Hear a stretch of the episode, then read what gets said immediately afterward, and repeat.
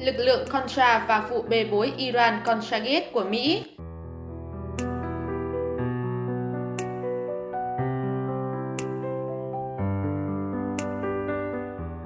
Tháng 11 năm 1986, tờ báo Al-Shira'a của Lebanon đã khui ra sự kiện Mỹ bất chấp lệnh cấm vận, lén lút bán vũ khí cho Iran và viện trợ trái phép cho Contra, các lực lượng lưu vong chống phá Nisadawa. Ngay sau khi báo phát hành, vụ việc nhanh chóng lan tỏa thành một sự căng đàn chính trị chưa từng có, đe dọa chiếc ghế tổng thống của Ronald Reagan và sau đó là George Bush.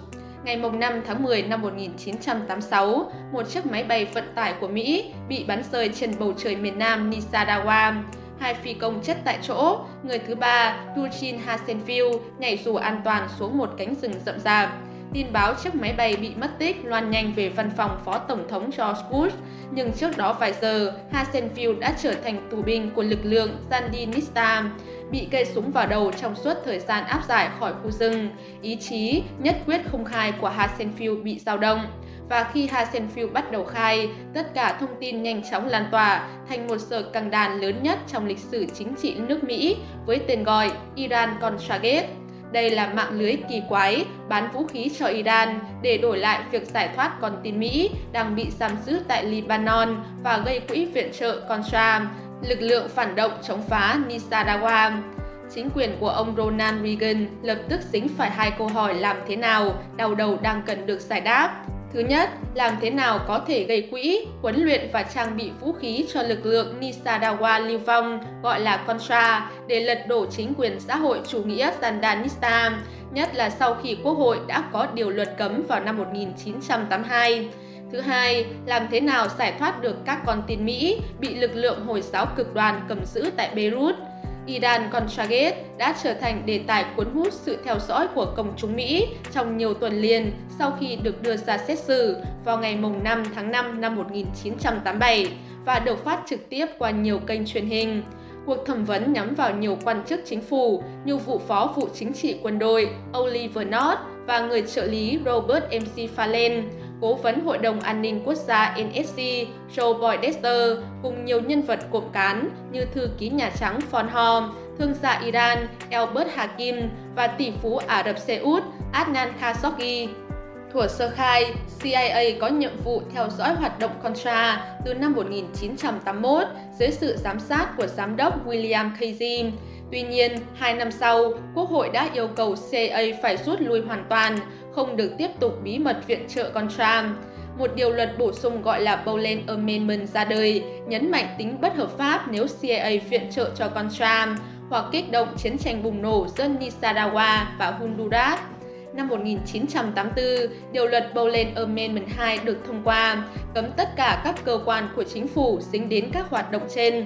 Cũng chính lúc này, trách nhiệm viện trợ Contra đã được CIA chuyển sang cho NSC và tất cả hồ sơ đều nằm trên bàn Oliver North. Là một cựu chiến binh ở Việt Nam, không am hiểu lắm về luật pháp hoặc biết nhưng cứ phớt lờ, North nhanh chóng thiết lập hệ thống cung cấp bí mật quân sự rộng lớn, quy tụ nhiều cựu quan chức CIA và Bộ Quốc phòng, lính đánh thuê, những tên khủng bố và cả những tổ chức phá hoại ở nước ngoài. Thêm vào đó, những tiết lộ của William Casey sau này cho thấy có vài trường hợp viện trợ lực lượng Contra lưu vong đã được sự chuẩn y của nhiều nhánh trong Nhà Trắng, trong đó có phòng bầu dục. Khi nội chiến Nisadawa bùng nổ, chính quyền Ronald Reagan bắt đầu bận tâm với hàng loạt vụ công nhân Mỹ bị bắt cóc, ngày một tăng tại Lebanon. Lúc này, Iran cũng đang lao vào cuộc chiến với Iraq, và họ đưa ra lời đề nghị bí mật mua vũ khí từ Mỹ để đổi lại việc sử dụng tầm ảnh hưởng của mình giúp giải thoát con tin Mỹ tại Beirut. Mặc dù biết phía Iran không tốt lành gì, nhất là sau vụ bắt giữ 52 con tin Mỹ giai đoạn 1979-1981, song MC Fallen vẫn chấp thuận và tìm kiếm sự tán đồng của Tổng thống Reagan. Bất chấp lệnh cấm vận vũ khí đang được áp đặt lên Iran, MC Fallen giải thích rằng bán vũ khí không chỉ cải thiện quan hệ Mỹ-Iran mà còn làm tăng ảnh hưởng của Mỹ ở Trung Đông. Reagan lại bị nỗi ám ảnh khác. Ông đang cảm thấy thất vọng thực sự vì chưa tìm được cách giải cứu 7 con tin Mỹ đang bị một tổ chức Hồi giáo cực đoan cầm giữ tại Beirut. Là một tổng thống, Reagan cảm thấy mình có trách nhiệm phải đưa những con tin này về nhà. và ông tự thuyết phục bản thân là mình cũng không hề đàm phán với bọn khủng bố. Trong khi đó, việc bán vũ khí cho Iran là vi phạm lệnh cấm vận. Thỏa hiệp với khủng bố là điều Reagan hứa trong chiến dịch tranh cử là sẽ không bao giờ làm. Do đó, ý nghĩa đổi vũ khí lấy con tin đã chia nội các Reagan làm hai phe. Bộ trưởng Quốc phòng Casper Weinberger và Ngoại trưởng George Shultz chống việc thỏa hiệp, nhưng Reagan, MC Fallon và Giám đốc CIA William Casey ủng hộ. Với sự hậu thuẫn của Tổng thống, kế hoạch được lặng lẽ tiến hành cho đến khi vụ việc đổ bể đã có 2.000 tên lửa và phụ tùng thay thế được chuyển giao cho phía Iran. Nhưng rủi thay, việc bán vũ khí đổi lấy con tin bỗng dưng biến chuyển theo chiều hướng bất lợi. Ba con tin được phóng thích, nhưng ngay lập tức lại có ba công dân Mỹ khác bị bắt cóc. Vô hình chung, nó trở thành đứa trẻ khờ khào trước sự xảo quyệt của các tổ chức khủng bố. Sự chớ chiều này được Ngoại trưởng chót sút von là phiên trợ con tin. Tháng 11 năm 1986, Ashiraa, một tờ báo ở Lebanon phanh phui sự việc. Bản thân Hasenfield cũng khai toạc là đang làm việc dưới sự phê chuẩn của CIA, khai luôn mã số của hai viên phi công thiệt mạng. Toàn vụ Iran-Contra nhanh chóng đổ bể xuất hiện trên truyền hình quốc gia chiều ngày 25 tháng 11 năm 1986, Ronald Reagan và trưởng lý Edwin Meade lên tiếng bác bỏ khả năng bán vũ khí đổi lấy con tin, nhưng cũng thừa nhận đã phát hiện ra đường dây buôn bán vũ khí cho Iran và viện trợ trái phép cho lực lượng Contra chống phá Nisa Cả hai cùng đổ lỗi cho North một giờ sau buổi truyền hình ấy, North bị sa thải và sếp của ông ta là cố vấn NSC Joy Poindexter cũng được chấp thuận từ chức. Mặc dù Reagan hết lời bảo vệ các hoạt động đã xảy ra, song công chúng Mỹ bắt đầu nghi ngờ lòng trung thực của Tổng thống.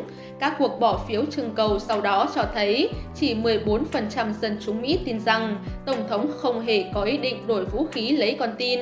Trong lúc điều tra có hay không việc đổi vũ khí lấy con tin, trưởng lý Edwin Meade phát hiện chỉ có 12 triệu USD trong tổng số 30 triệu USD tiền bán vũ khí cho Iran được đưa vào kết sắt chính phủ. Số còn lại, Trung tá Oliver North giải trình, chuyển sang quỹ viện trợ Contra với sự chấp thuận của Cố vấn An ninh Quốc gia, Đô đốc Joy Boydester và sự ngấm ngầm ủng hộ của Tổng thống Ronald Reagan. North bị sa thải, Boydester từ chức, song Iran Contra Gate không dừng lại ở đó. Báo chí quay Tổng thống, ông có biết về những hoạt động phi pháp đó hay không và nếu không, tính chất nghiêm trọng của vụ việc như thế nào?